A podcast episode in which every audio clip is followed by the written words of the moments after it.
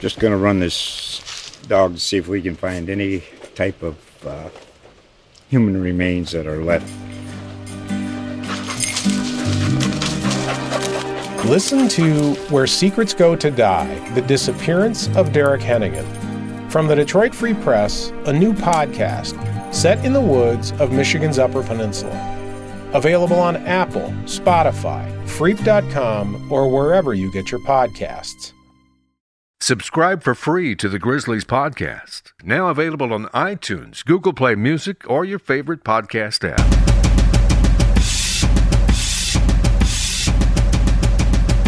Right now, we're not locked into anything. It's a toss up for where we can end up. Um, it's still teams fighting to get in this thing. This is the Grizzlies Podcast with the only beat writer the Memphis Grizzlies have ever known, Ron Tillery, with columnist Geoff Calkins and pick and pop columnist Chris Harrington. So we're the big three as far as the Grizzlies are concerned. And last night against the Indiana Pacers, a third of the Grizzlies' big three was on and popping. Mike Conley, uh, Chandler Parsons is of course hurt, and now Marc Gasol is hurt and out, missing his third straight game. But um, you know, for as much grief as I guess as, as Mike Conley gets for his contract uh, because of how valuable it is, I mean, he he came out and, and he's been having a great month. Actually, he came out and and did what a franchise player, a max money guy should do, and that's end a a, a really horrible skid there, four games in a row. I I think I actually wrote about it a little bit in my other column, the 901 this morning, because um, I, I was sort of charmed by his performance last night he has had the best season of his career, mm-hmm. and you don't expect that to happen in year ten for a you know a small point guard. You're supposed to wear down, right? You're he's supposed to have hit his peak and be headed the other way at this point in his career. And you add that contract to what people think is like, you know, at this point in your career, you're supposed to start declining. That sort of could could compound the pressure. Mm-hmm. He's been so good that it hasn't really been that big of an issue. And this is the high. This is going to, unless something changes over the next few weeks. I don't think it will He's going to lead the Grizzlies in scoring for the first time in his career. He's going to have the best shooting percentage of his career. He's going to have um, probably the best three point shooting percentage of his career after adding multiple. He's, his attempts per game have jumped up by more than two. And across the board in like most categories, he's having the best year of his career. And last night was interesting to me because it wasn't just he had a good game. He had a good game that had a little bit of flair and swagger to it that you don't you think of Mike Conley as like passive, the steady yeah. decision maker, the quiet leader, the Deferring. guy, who, the guy who's yeah. not making the flashy play, and he was like getting guys like Thad Young and, and Paul George on an island. He was making them dance. He was doing dribble moves. He was doing spin moves into pull ups. He threw a behind the back bounce pass to Zach Randolph for an assist, yeah. draining threes. Like he, he was the best player on the floor last night, and he was letting people know he was the best player on the floor. yeah. Obviously, a huge credit to Mike. Um, but, but also, I think some of the credit has to go to David Fizdale, who, among the, his various things, has unleashed Mike, has asked him to be that kind of player, and and he's responded. But I'm also struck by by what Chris said that um, that this could have been a big conversation point. It's not even just nationally. Uh, weirdly enough, I think nationally, more people understood the contract than locally. There were some local folks who said, ah, it's crazy. You can't be the highest paid player in the league and whatever else. And I think most people who, who thought about it knew that it was a temporary designation. Yeah, A, it was temporary. And then right. B, it was, yes, it was an accident of timing and everything else. But B, no one's pretending he's the best player in the league. They simply didn't have any other option right. other than to do that because there was no way to replace him. And so it was the only thing they could do. And yet there was. I mean, I heard a lot from lots of people who would say, hey, he doesn't guard anymore. He's, he's, and, you know, he's going to get old and he's broken down at the end of He's certainly not worth this. He's an average to average, you know, slightly better than average point guard and whatever. And, and because of the way he's played, um, you really don't hear any of that. I mean, it is just, um, and I think it is a credit to Mike that he's had the kind of year he's he's had, and he's obviously not been bothered by that at all. You know, he hasn't taken that on as a additional burden. He's just been Mike, only a better version of himself. It fuels him. We were in Miami early in the season for one of those ridiculous back to backs. You know. Uh, How- that, that, was, you- that was the um, home road Miami, Miami back oh yeah, and Miami's not close, people. I mean, that's a long trip on on on a back to back situation. But um, so I'm about two rows from the scores table, and it's a close game, and and the fans behind me are just really giving it to Mike about the contract. And he just goes out and he scores like seven straight points and puts the game away for the Grizzlies. And so his mindset has always been, this is not going to burden me. You know, it's it's it's always going to be a motivator. And to your point, Chris, I, I just feel like, you know, as Fizdale talks about this conflict between culture and comfort, and because that's all he's done is, is come and disrupt this whole thing as we know it and make people step out of their comfort zones and, and, and, and try to adapt. We always give credit, and rightfully so, to Tony Allen and, and, and Zach Randolph for being professional when they get kind of yo yoed around. But Mike Conley has seriously embraced what has been asked of him, and it's performance based because he's he's never been asked to be this guy. Right. Like, and so the criticism largely comes from, well, he's not Westbrook, and you know he's not Chris Paul and Deron Williams. Well, his role is never guy like Kyrie Irving has put Yeah. up a lot of shots, right? his role has never been that. But since he's been given this role, I mean, he's absolutely embraced it and and and like took taken and run with it. You know what I'm saying? Of course, it's an uh, when you're being asked to play a bigger. that, that, that's a that's a compliment in, in a sense that when you're asked to be playing that role, it's a little different than being Zach asked to go to the bench. Yeah. But the point is, is that either one, like they both they've they've both worked. Right. And, And, and I think that just speaks to your point, Geoff, about this being year 10. Like, you know, it's amazing that he's doing this. Well, he's never been asked Never to been do asked this. it before. yeah. yeah. Um, and you know, this does not suggest that at the end of his contract, well, he's not probably going to be earning necessarily Mm-hmm. living up to that contract. But that wasn't the calculus. You know, they'll be in a different place, I presume, by the end of his contract. And the other thing about Mike is, although he clearly is playing through bumps and bruises and everything else, he's actually fresher at the end of this year than I recall. Yeah, it always yeah. feels like we're going into Mike Yeah. with a tennis ball at the bottom of his foot or something else. Right. And like right now, this feels like you're getting the best Mike heading into the playoffs. He was sore Achilles last year, and they shut him down. And then, Right. you know, Right. even before the broken face, you mentioned like the, the tennis ball in the foot, and he's always seems to be he's like dragging himself in mm. To the spring, and he he's fresh right now. I mean, that the, the the question right now is not Mike Conley; it's it's his it's his partner in the post, right? Yeah. And and I guess that also speaks to the different mindset. Like Mike went into that game saying, I felt like if we didn't win this game, we weren't going to make the playoffs. And then like he was just in attack mode the whole time from the tip. Whereas you're always wondering where Marc is. It's like trying to figure out Marc upstairs is like hitting your head against the wall. And, and that's not in any way to suggest that uh, you know, you know, he's he's stupid. I mean, he like he's like the smartest guy on the team. Right. But but emotionally, he's fragile. Where I think Mike has always showed you physical toughness. Now you're really seeing the the mental toughness of a Mike Conley. Yeah, there's a reliable aspect. There, there's a you know what you're going to get. Yeah. The performance may vary, but his approach is not really going to vary. Right.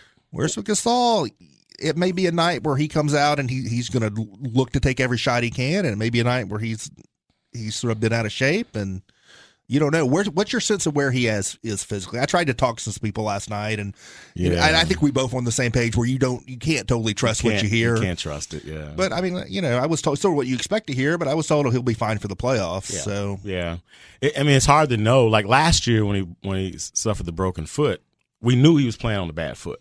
right, Like that was that was known. That was obvious, and he was just playing through it. Well, it's hard to pinpoint, you know, how this happened, when it happened, because like you said, you can't just. I mean, ever since Jordan Adams, it's just kind of Right. like you just don't get any straight answers It- from that it- organization. Is it a concern that that he had been slumping really for several weeks before they set him down? Like you look at his game, you know, month to month or game logs throughout the season. March was his worst month of the year from Right. a scoring standpoint, from a shooting standpoint. Does that suggest that maybe it's something that had been building up? Yeah, you know what? Because in fairness to Marc, he has really done an awesome job of making us forget that he's recovering from a broken foot. Like, He's a think the- 32 year old seven footer coming off a broken foot. and I think the coaches have forgot, for, forgotten it. We've forgotten it. The fans have forgotten it. you look at you look at the minutes he's played, they've forgotten it. Exactly. And so that's to your point. He and against the Spurs in those two games in what six days, he played 39 minutes in each of those games, Right. and uh, pretty close to that against New Orleans when when Boogie Cousins kind of whipped them. Um, I, I think, in fairness to him, you have to wonder if he's a little worn down. Right. And you and you also wonder if if that this will turn out to be if you know if we're presuming he does come back for that from this it will in fact have been a good break for him to have that'll be restored which is, gets us to the larger theme of at what point do they start I mean like like Mike uh, probably played more minutes than he actually needed to last night um, at what point do they start being cognizant of minutes and rest and all of that um, they're not locked in yet because they still play Oklahoma City Sure. so they're not locked in but it's looking pretty pretty uh, it's they, would- looking they would have to. I looked at the schedules again. It's sort of a daily thing. If the Grizzlies, I'm not going to put seven and zero on the table because that's not going to happen. Silly. But but if they went six and one, they'll probably be favored in six of the next seven games because they're at home against teams that are in their level or worse. And then one of the two road games is against the Lakers, right? Yeah. So if they if they actually went six and one, they probably won't. But if they did, the Thunder would need to finish four and four. Um, and that that would include the Grizzlies beating the Thunder. So if the Grizzlies went six and one, the Thunder would need to finish four and four, and at that point they would be tied record wise, and the Grizzlies would almost certainly have the tiebreaker with conference record. I don't know if you can count e- they got a pretty on either schedule on too. either. Yeah, everybody does. Everybody's pretty even. The Thunder schedule schedule's a little bit tougher because there's a lot of road games, and they haven't been that good on the road. Yeah. Like they had to go to overtime and get a 57, 13, 11 from Russell Westbrook to beat Orlando last night. But I mean, so that could happen a six and one, four and four, but both ends of that seem a little unlikely. Well, let me tell you something, Chris. They better go six and one because at the 25 game mark, I was asked to predict the final 25 storylines, uh, among other things, including the record. And I said 12 and 13 finish would have put them at 47 wins. So that's a that's a self serving wish. They'll probably end up at 46, 45 wins. 45, yeah. Yeah, Yeah, 45 wins. that seems probably about right. 45 wins, Yeah. which is, I don't know, what I think I said 43 when the season began or whatever. Right. Who knows? And I, and I got the sense last night they're still thinking about moving up. Like they have not, like in the past, like, you know, that, that first playoff year with Lionel where they beat the Spurs, they locked in on that. They decided that's the matchup we Because it was either them or the Lakers. I remember arguing with uh, our Yeah. former colleague Mar- Mar- Marlon Morgan about that. Yeah. yeah. So, th- so they locked in, decided that's what we want, and Yeah. we're not fo- we're focused on on that matchup and getting to that matchup, and we're not really worried about it from there on out. I don't get the sense that they have made that kind of determination at this point. And in fact, I get the sense they would still like to move up to six. I am not personally, and we talked about this yesterday, Ron. I am not totally convinced that that, that is that that six is better for the Grizzlies. No, no, and and, I think you and I agree on the reasons why. I mean, Houston is just so um, committed to putting up trying trying to put up fifty three point shots a game, and then I think what doesn't get talked about a lot is their depth. I mean, not only I mean James Harden's having an MVP caliber year, but they come off with Lou Williams. They come off with Eric Gordon, two of, Right. of whom are uh, six man candidates. But it's one thing to say we'll put Tony Allen on James Harden, and well, a that's probably not going to work Yeah. at this stage, and b even if it does, Yeah. like Lou Williams put forty on the Grizzlies off the bench this so season. that's the point. They come in waves with what they're doing. It's not like there's a serious drop off, and then every time Zach Randolph gets off the bench, guess who D'Antoni deploys? Ryan Nene. Oh, Nene. Okay. Nene. Big, strong, long. Well, then you got the Beast. guarding problem of Ryan Yeah. Anderson. Yeah, You know, trying to Yeah. chase that around. And, and Trevor Reeves. I mean, like it's just that's yeah, that's a recipe for the only reason, I mean, the only re- the only advantage that it has, it's it would be new. Like it would just be from an For us, yeah. entertainment perspective, Right. and I don't even think just for us. I think from the fans, it will be hard to ginny up enthusiasm for a Memphis Spurs series There- from the fans.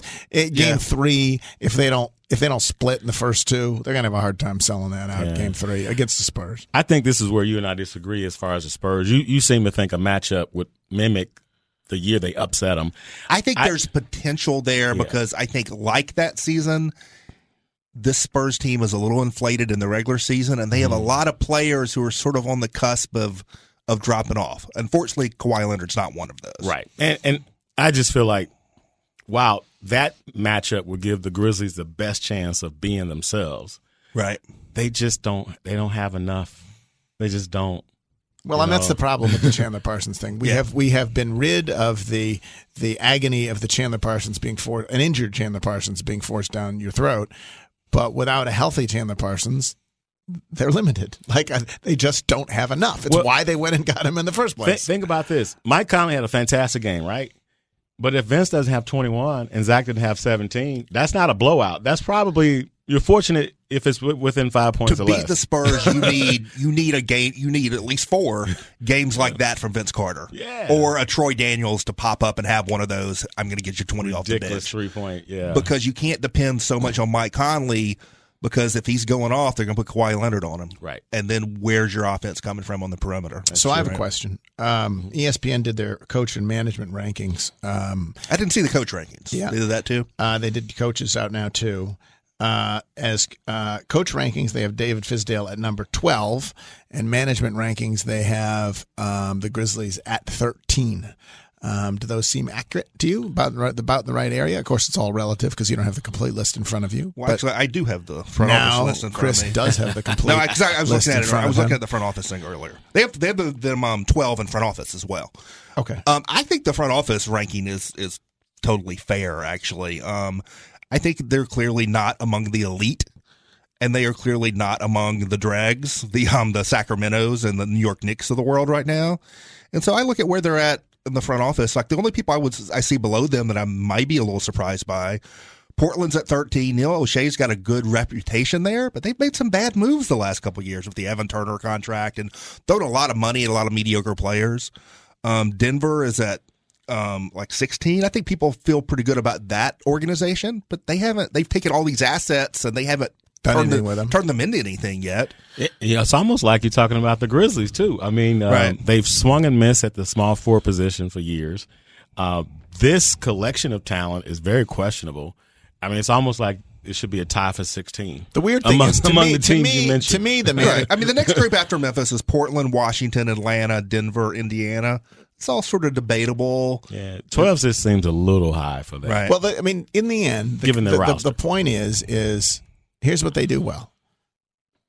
Six, seven years ago, they assembled the core four. Right. right. And And, they've they, they they've still kept them get together. credit for that, and Right. they and they've kept them together. Like Right. that's what. They, and then the other thing they do well is at the margins, whether it's finding JaMychal Green or whether it's Troy Dan, whatever it is, at the margins. Once upon a time, it was Courtney Lee. Courtney Lee at the margins they've done a good Chalmers, job. The right. thing that they do badly, which is why they're not in the top ten, and maybe maybe should be lower than this ranking, is the four swings Develop that they've ne- had. It's develop the next Hasheem generation. Thabeet, Right. Shabit, uh, Jeff Green, Chandler Parsons, Jordan Adams, that whole group.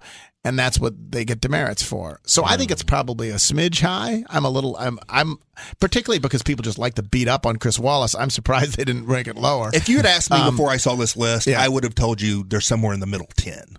Right. Like they're not a top ten. I They're have not a they would bottom be toward ten. the bottom of the middle. They're I- somewhere in the middle. I agree with that. Yeah. Okay, and how about Fizz? He's 12. I'd have to look at the list, but that seems fair. If maybe a little generous as a rookie coach who's not a top four seed, but I think he's acquitted himself well. Well, I, I I think it's just fair because he is a rookie coach who is largely overachieved. Yeah. I mean, really, th- this thing about this season from start to finish. Like at one point they were ten or maybe twelve over five hundred. It was ridiculous how well they were Uh, doing. But here they are. Unless, here they are. If they had finished at 45 wins, he will have slightly overachieved. Slightly, yeah. He will have slightly overachieved the national. I think the Vegas over under was like forty two or forty So he would have slightly overachieved. Um, but slightly overachieved with getting negative value from your max free agent Chandler Parsons. though. yes, but getting more than you might have expected from both Marc and Mike. Right. Like, but he gets some credit for that, for Yes. what they expected He- from he- Marc. he helped create that value. those things. Exactly. He right. did not help create the negative value from Chandler That- Parsons. that's totally fair. that Um, and not having a credible backup point guard. Yeah, it's sort of funny because like Frank Vogel, who was the hot, you know, uh, the one that people like, he's he's he's way down. Right. Um, he, he certainly ranks ahead of Frank, Frank Vogel. I don't have a list. well, the front of me Magic are twenty eighth on front office, which Right. which, which, Which is they a- should be. They they earned that designation. They absolutely earned Right. that designation. Yeah, and some of that, you know, is skewed because good coaches have bad rosters. Right. You know, I mean, like, what's Joerger supposed to do in Sacramento? I mean, co- coaching What- matters what- a lot, what but could- there's a cap on how much it matters Yeah, if you don't have the talent. At, At, Atkinson couldn't do any better. Than Oh, and Lino. Atkinson's in the low, in the yeah, bottom five. What the yeah. hell is he supposed to do? I mean, what, what's that- that- Hornacek? I think is is is is they're all all those guys. Earl Watson, Hornacek, like they're all at the bottom. And what are they supposed to do? Right. Really, seriously. Right. I mean, yeah, you got to. It's like uh, they always say you can't judge a draft pick until three years in. It's like some of these coaches, like you can't say Earl Watson, Atkinson, and these guys are back. I mean, so is Joerger suddenly an idiot because he coaches the Kings? Nate McMillan was really low. What'd you think of that? They are a mess right now. Yeah, I And I think know they you know were. him. I, yeah, I think they were trying to uh, bring some toughness and discipline to that team. It was Right. kind of loosey goosey with uh, Vogel, but it, it just it hasn't taken hold. And you know, I wouldn't be surprised if if Bird's not long for that job as well as Nate McMillan. Well, it was a weird sort of clash of philosophy because last season their whole idea was they wanted to play Paul George more at the four and being more of an up tempo And he team. resisted it.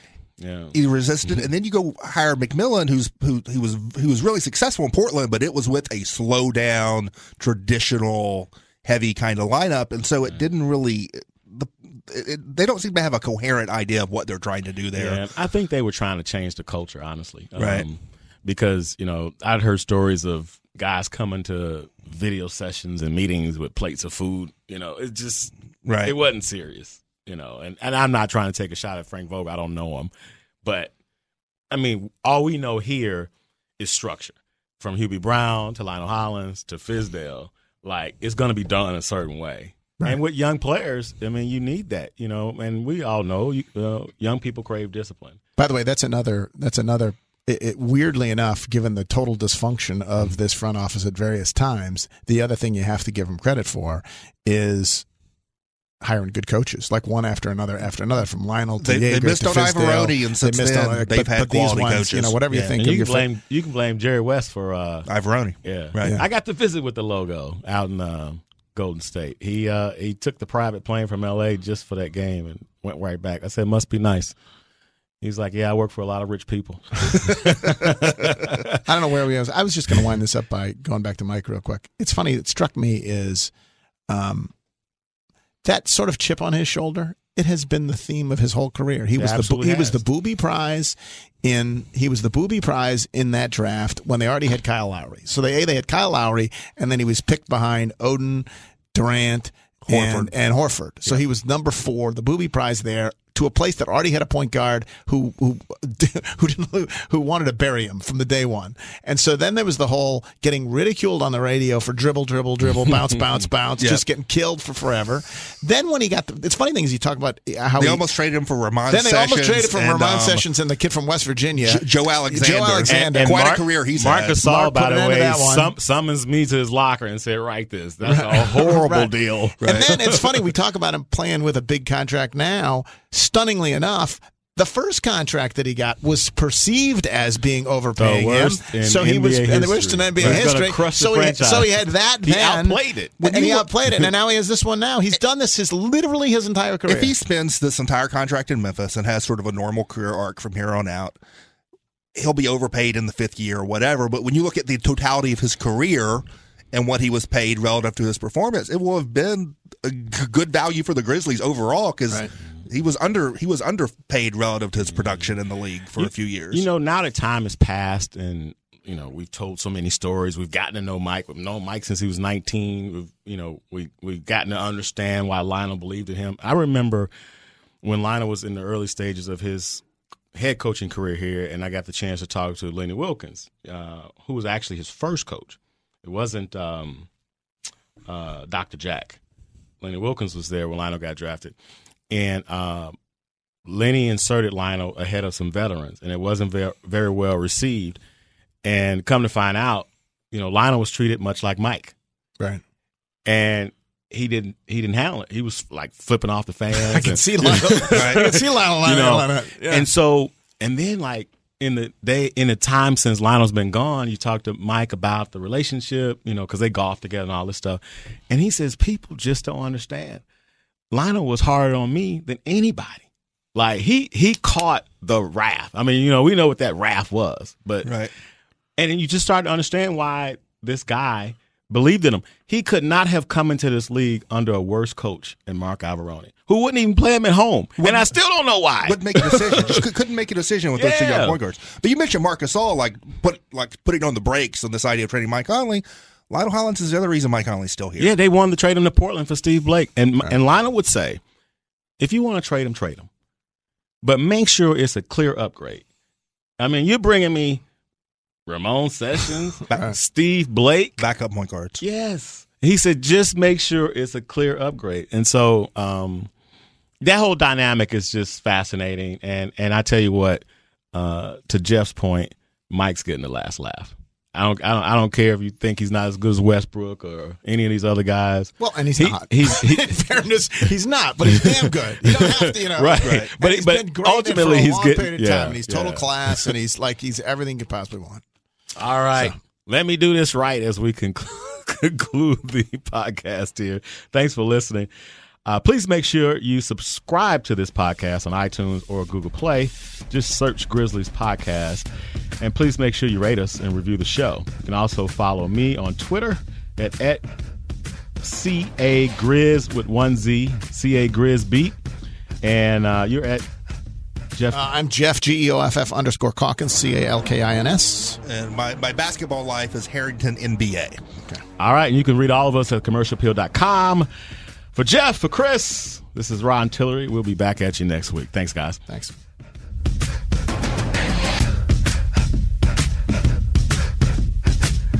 Take the CA wherever you go. Download the Commercial Appeal app on your smartphone or tablet and get push alerts when breaking news happens. It's a free download for your iPhone and iPad in the Apple App Store and in the Google Play Store for your Android device. This is the Commercial Appeal.